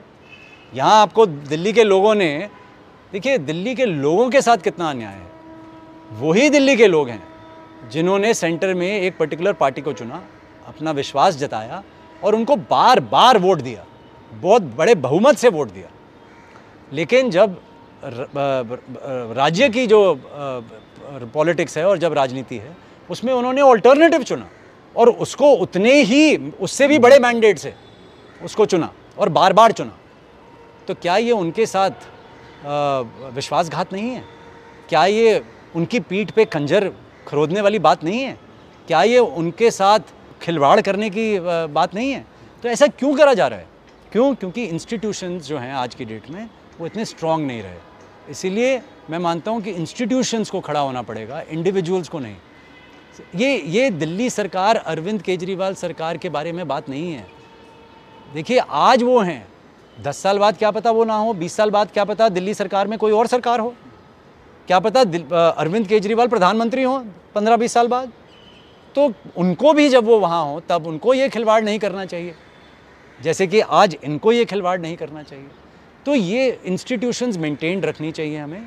कई चीज़ें हैं, जैसे मैंने कहा, लक्ष्मण रेखा कभी पार नहीं करनी चाहिए। पर आज तक, आजकल तो हम देख रहे हैं, हर रोज़ लक्ष्मण रेखा पार होती है। और डंके की चोट पे होती है। और कहा जाता है कि हमने तो कुछ किया ही नहीं। क्या हो गया भाई? ऐसा क्या है जो आप इतना चिल्ला रहे हैं बौखला रहे हैं? ऐसा कहा जाता है बल्कि। और फिर आपको पता ही है जो जो क्या क्या नहीं किया जाता उसमें जाने की कोई ज़रूरत ही नहीं है क्योंकि ये तो पॉलिटिकल डिबेट है यहाँ तो हम पॉलिटिक्स इतनी डिस्कस नहीं कर रहे हैं। पर हम सबको एक दूसरे के लिए खड़ा होना पड़ेगा चाहे वो कोई भी देखिए हम सब देशवासियों को अपने लिए खड़ा होना पड़ेगा। हमको पॉलिटिकल पार्टीज़ को पीछे रखकर हमें ये करना पड़ेगा कि जो आदमी सही बात कर रहा है जो देश के हित में है जो राज्य के हित में है और जो हमारे हित में है वी द पीपल अगर जो हमारे हित में नहीं है वो हमारे राज्य और हमारे देश के हित में कैसे हो सकता है भैया? दिल्ली सरकार ने एक स्पोर्ट्स यूनिवर्सिटी बनाने की शुरुआत की है। कैसी देखते हो ड्रीम कम ट्रू के हिसाब से देखते हैं। तो जैसे बचपन से आपने अ, सोचा होता है कि ज़िंदगी हो तो ऐसी हो। तो मैंने भी बच बचपन तो नहीं कहूँगा मैंने भी अपनी कॉलेज डेज़ के बाद से हमेशा चाहा था कि खेल अगर हों जब हम क्योंकि जब मैं खेलना खेल देखने जाता था स्टेडियम में पानी नहीं मिलता था। खाना जो है वो उसके लिए लड़ झगड़ना पड़ता था। तो बेसिक जो बुनियादी चीज़ें हैं जो जो गारंटीड होनी चाहिए जब आप खेलने कोई खेल देखने जा रहे हैं वो होती ही नहीं थी। अच्छा अगर आप वीआईपी होंगे तो आपके लिए सब कुछ है अगर आप वीआईपी नहीं होंगे तो आपके लिए कुछ नहीं है तो वीआईपी कल्चर शुरू से होता था। और एडमिनिस्ट्रेटर्स के क्लोज हो तो बॉक्स में बैठा देंगे अ, पत्रकार हो तो बॉक्स में बैठा देंगे आम जनता हो तो आप रुलते रहो। तो ये सब चीज़ें जब देखी थी तो तो उम्मीद अंदर ये था कि अ, ये सब चीज़ें बदलनी चाहिए बदलाव आना चाहिए। फिर और बहुत क्लोजली देखा एडमिनिस्ट्रेशन को और और लड़ाई करी जब देखा कि एक ही आदमी विजय कुमार मल्होत्रा जी, चौवालीस साल। मेरी उम्र छोटी थी, लेकिन वो चौवालीस साल से अनइंटरप्टेड चले जा रहे हैं, चले जा रहे हैं प्रेसिडेंट आर्चरी एसोसिएशन के। तो जब वो लड़ाई लड़ी और जब इनके टेन्योर्स को कंट्रोल किया गया कि आठ साल और बारह साल से ज़्यादा आप नहीं रह सकते, दो टर्म या तीन टर्म से ज़्यादा, वो भी मेरी एक जनहित याचिका थी जिसमें हुआ। तो जब ये सब चीज़ें आई, उसमें मैंने अपने आप, अपने जो जो मेरा ख्वाब थे, वो ट्रांसलेट होने शुरू हुए। मैंने मुझे याद है 2014 में था या 13 या 14 में था आमिर खान जी का वो शो आता था सत्यमेव जयते वाला तो उसमें अ, उस शो में जब मैं मुझे भी बुलाया गया स्पोर्ट्स एक्टिविस्ट की तरह स्पोर्ट्स के ऊपर शो था तो मैंने तब आमिर खान जी ने मुझसे एक प्रश्न पूछा कि भैया आप क्या चाहते हो कैसा रिफॉर्म हो? मैंने मैं, मैंने बोला मैं चाहता हूँ जब कोई भी पॉलिटिशियन किसी भी खेल संस्था का दूर दूर तक एडमिनिस्ट्रेटर नहीं होगा। चाहे वो डिस्ट्रिक्ट लेवल हो स्टेट हो या नेशनल लेवल हो। मैं चाहता हूँ कि खेल और पॉलिटिक्स में पॉलिटिक्स खेल में ना आए और और खेल में पॉलिटिक्स ना आए। और काफ़ी हद तक आपने किया है तो ये अभी भी ये तो स्ट्रगल चल रहा है। मैं ये नहीं कहूँगा सक्सेसफुल रहे पर पर कुछ बहुत बहुत देर तक बहुत हद तक उसमें सक्सेस है। लेकिन मैं कहता हूँ जैसे वो आजकल राबरेडाइजेशन ऑफ़ स्पोर्ट्स हो गया है। तो मेन आदमी को तो हटा दिया हम लोगों ने लेकिन अब वो रिमोट कंट्रोल चल रहा है। राबड़ी देवी आ गई लालू हट गए। तो रिमोट कंट्रोल एरार चल रहा है लेकिन अब राबड़ी जाएँगी कोई ना कोई और आएगा। With all due respect to Lalu Prasad ji and Rabri ji but it's only a terminology but ऐसा हुआ तो अभी आजकल खेलों में ये चल रहा है। अ, तो स्पोर्ट्स uh, यूनिवर्सिटी uh, उसी तरीके से देखता हूँ। एक उसी line of series of actions जो हुए अ, मैं चार साल पाँच साल से चाह रहा था कि दिल्ली में कुछ हो और आई एम रियली ग्रेटफुल कि मनीष जी जिस जज्बे से एजुकेशन और शिक्षा शिक्षा को वो देखते हैं और जिस जज्बे से अब वो खेल के प्रति उसी चीज़ को वो आगे ले जाना चाह रहे हैं और खेल और शिक्षा में बहुत एक अम्बिलिकल कॉर्ड होती है। एक ही सिक्के के दो पहलू हैं। तो मुझे लगता है कि अरविंद केजरीवाल जी के नेतृत्व में और मनीष जी की जो पैशनेट शिक्षा के प्रति जो उनका और खेल के प्रति जो उनका जुनून है उससे ये ये university we want to create हमारा हमारा ड्रीम है। नहीं ड्रीम है हमारा कि एटलीस्ट इस विश्व में जो हमारा ईस्टर्न साइड है उसमें तो ये सबसे बड़ी यूनिवर्सिटी हो। और अगर विश्व में हम कर सके तो नथिंग लाइक इट तो ड्रीम तो ये है। अब कहाँ जाकर वो ख़त्म होगा पता नहीं। लेकिन आतिशी आपको पता ही है बहुत ही पैशनेट हैं शिक्षा के बारे में और she is a part of this team तो I am looking forward to working with all of them and realising my all my cherish dreams और मुझे लगता है बहुत जल्दी एक बहुत ही अच्छी यूनिवर्सिटी क्रिएट होगी बच्चों को बहुत अच्छा माहौल मिलेगा। शिक्षा को पहली बारी स्पोर्ट्स uh, के साथ इंटीग्रेट किया जाएगा। Marks for marks for sports होंगे। एक स्पेशल करिकुलम होगा हमारे स्पोर्ट्स पर्सनस के लिए। कोच फॉर कोचेज़ होंगे। इंफ्रास्ट्रक्चरल डेवलपमेंट होगी। सेंटर्स ऑफ़ एक्सेलेंस होंगे। बहुत कुछ होगा। मज़ा आ जाएगा। मतलब कुल मिला के एक नए भारत की तैयारी बिल्कुल और स्पोर्ट्स आप देखेंगे। देखिए स्पोर्ट्स जो है एक हमेशा मैंने माना है कि एक व्हीकल है फॉर अ चेंज और स्पोर्ट्स से आप देखें कहाँ कहाँ से बच्चे निकल के आते हैं। अगर वो स्पोर्ट्स उनके जीवन में ना होती उनका खानदान अभी भी पॉवर्टी स्ट्रिकन होता वो अभी भी उन गाँव में बसे रहते। लेकिन suddenly from nowhere they have been parachuted into nowhere तो मैं नहीं कहूँगा सडनली कभी नहीं होता। ये एक ग्रेजुअल प्रोसेस होता है बहुत संघर्ष होता है एक खिलाड़ी के जीवन में। लेकिन अगर वो लैडर ना मिलती उन्हें तो ये लैटरल एंट्री ना हो पाती कभी भी। सो so, ये एक लैटरल एंट्री के लिए और हमारे बच्चों के लिए जो आगे और स्पोर्ट्स जो है एक बहुत ही बड़ी फ़ील्ड होने वाली है आने वाले समय में। एक बहुत ही बड़ा बिज़नेस होने वाला है और बहुत ही अलग अलग तरीके के स्किल सेट आने वाले हैं। तो हम इसको मर्ज कर रहे हैं अपने स्किल सेंटर्स के साथ। हम इसको मर्ज कर रहे हैं अपनी स्कूल्स और यूनिवर्सिटीज़ के साथ। हम इसको मर्ज कर रहे हैं अपने स्टेडियम्स के साथ। हम इसमें लाएँगे टाई अप्स यू नो जो फैकल्टीज़ होंगी visiting faculties the best in the best you know जो लोग होंगे वो मज़ा आ जाएगा उनके साथ काम करके। सो so, बहुत चीज़ें होंगी। अ, उम्मीद है कि मनीष जी और अरविंद जी ऑलरेडी बजट बहुत अच्छा आ गया है और उन्होंने इसके बहुत फाइनेंशियल बैकिंग भी करी है। तो मुझे नहीं लगता इस इसको कोई रोक पाएगा इस सोच को कोई रोक पाएगा अब दिल्ली में। जुडिशरी में कोई एक चेंज यदि आप कल्पना करें बहुत सारे हैं। एक कोई सबसे बड़ा चेंज सबसे बड़ा चेंज मैं चाहूँगा कि करप्शन चले जाए। और जो ये तारीख पे तारीख पड़ती रहती है मतलब केस लो और उसको ख़त्म करो ना। सेशंस कोर्ट बनी थी। क्यों बनी थी? सेशंस कोर्ट का मतलब था, एक सेशन में आप बैठोगे और उस सेशन में आप उस केस को ख़त्म कर दोगे। अब तो बिल्कुल मखौल बन गया है। फास्ट ट्रैक कोर्ट जो है, वो सबसे स्लो ट्रैक कोर्ट है। कोई कोई आदमी अपना केस फास्ट ट्रैक कोर्ट में नहीं ले जाना चाहता। रेगुलर में चलता रहे रेगुलर में चलता रहे जल्दी आ जाएगा केस हाँ। तो हर चीज़ जो हम इंट्रोड्यूस करते हैं उसको इम्प्लीमेंट नहीं कर पाते।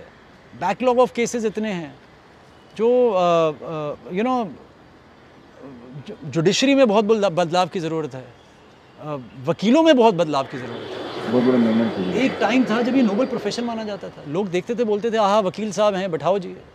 कुछ खिलाओ पिलाओ इनको। आज बोलते हैं चोर चक्का आ गया है। ये तो वकील है। तो ये जो पैराडाइम शिफ्ट है। ये बहुत ही गलत है। आज भी बहुत अच्छे वकील हैं। लेकिन कुछ चुनिंदा जो मछली हैं, वो पूरे तालाब को गंदी करती हैं। और जो गंदे केस हैं ना, जो जो जो भ्रष्ट लोग हैं, वो दिखते बहुत जल्दी हैं। क्योंकि अट्रैक्टिव बहुत होते हैं। उनकी सक्सेस स्टोरी बहुत अट्रैक्टिव होती है, बड़ी जल्दी हो जाती है। तो वो सक्सेस स्टोरीज निकल के आती हैं। जो संघर्ष वाला निकलता है आदमी, वो बहुत देर से निकल के आती है। और आजकल जो कैपेसिटी है लोगों की वो बहुत कम हो गई है। तो इसलिए मैं चाहूँगा कि ये सब चीज़ें जो हैं चेंज हों और you know in a time bound manner we should be able to dispose of cases और uh, जो एडजर्नमेंट्स इतनी आसानी से मिल जाती हैं वो नहीं मिलनी चाहिए। uh, जो बेसिक uh, फैब्रिक जो आ गया है कि everything is determined through monetary terms आज ये नहीं देखते कि ये यार वकील कैरेक्टर अच्छा है इस वकील का। ये ईमानदार वकील है। ये कभी झूठ नहीं बोलेगा। बहुत कम होता है वकालत में झूठ आए देर सवेरा आप बोल देते हो। लेकिन बाय एंड लार्ज ये आदमी जो है ये सच की तरफ़ तरफ़ खड़ा होगा। ऐसा मिलने बहुत ही कम मिलता है आजकल। सो मैं चाहूँगा वो एक नई बुनियाद शुरू हो। सेवेंटीज़ में ये होता था। मैंने सुना है अपने फादर से फिफ्टी सिक्सटी सेवेंटीज़ में लोग उंगली करके कहते थे ये बेईमान वकील है ये बेईमान जज है। मतलब एक्सेप्शन था वो। आज वो कहते हैं कि कुछ लोग कहते हैं कि उंगली देखकर कहना है कि एक शायद ईमानदार आदमी है। उसके लिए भी शायद इस्तेमाल यूज़ करता तो ये क्यों हुआ? इसके लिए मेरे ख्याल से कुछ ना कुछ तो सोल सर्चिंग हम सबको करनी चाहिए। आपके सामने कुछ नाम रखूँगा आपको उनको एक वर्ड में आपके मन में क्या आता है? हाँ रैपिड फायर खेल रहे हैं? रैपिड फायर समझ लीजिए। अच्छा। अच्छा। पी चिदम्बरम आजकल वकील तब वित्त मंत्री लेकिन मैं कहूँगा kind of a reformist finance minister Raghav Chadha भाई छोटा भाई। ओके मॉडर्न स्कूल वो मेरी बुनियाद। जस्टिस ना होते तो अच्छा।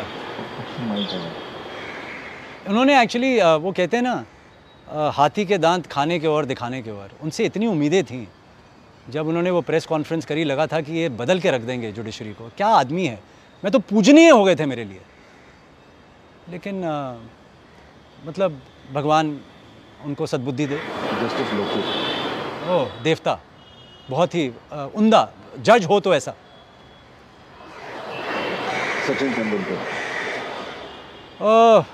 भगवान फ़ील्ड पे? और बहुत ही छोटे इंसान फ़ील्ड के बाहर स्पेशली संसद में। सौरव गांगुली कम खिलाड़ी ज़्यादा नेता। बहुत शुक्रिया राहुल भाई आपसे बात करके बहुत मज़ा आया और ऐसा लगा जैसे आप स्कूल के दिनों की याद दिला दिया मुझे बहुत मज़ा आया। ऐसे मौके कहाँ मिलते हैं जहाँ आदमी थोड़ा हंस खेल ले बैठ ले नहीं तो ज़िंदगी जो है किसी और ही मोड़ पे ले जाती है और कुछ और ही। और मैं आपको बताऊँ कि अब जब से हमने सीरीज़ शुरू की है अनकही अनफिल्टर्ड की हमारे पास रिक्वेस्ट आने लगी हैं कि आप उनका इंटरव्यू ज़रूर लीजिए।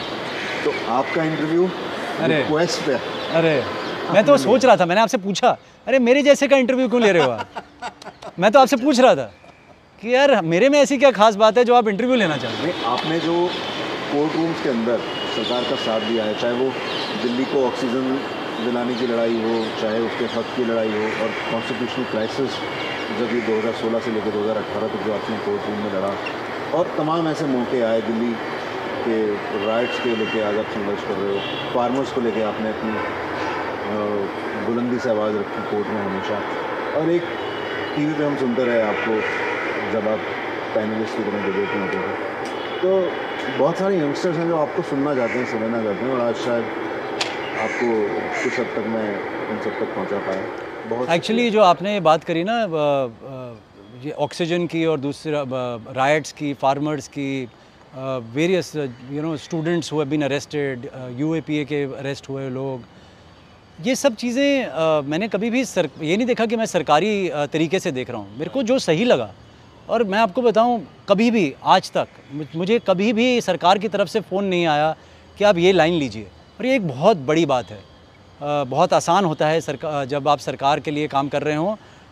जो सरकारी तंत्र में ऊपर बैठे हैं आपको इजीली इन्फ्लुएंस करने की कोशिश करते हैं। सिर्फ़ अपने पॉलिटिकल एजेंडा के लिए? दाल और रोटी के लिए और अपने एजेंडा को आगे करने के लिए। मैंने हमेशा वो चीज़ करी जो मुझे लगा कि अगर मैं एक वकील होता या मैं एक आम नागरिक होता तो मैं क्या करता? मैंने सिर्फ़ वो करा है।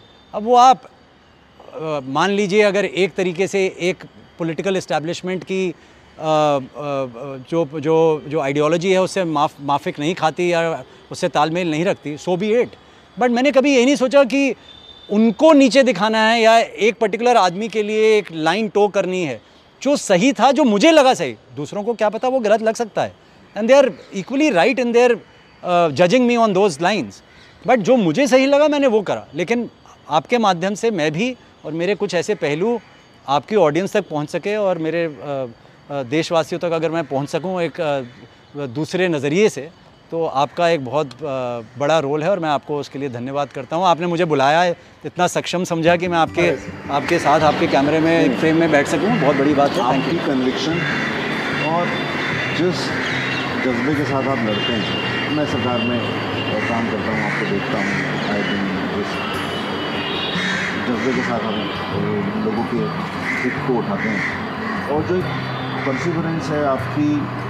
कितनी लंबी लड़ाई होती है कानून में कितना पेशेंस चाहिए वो हम सबको आपसे सीखने को मिलती है पूरे I never knew I be acknowledge for my patience अरे। चलिए थैंक यू सो मच बहुत बहुत धन्यवाद thank you thank you everyone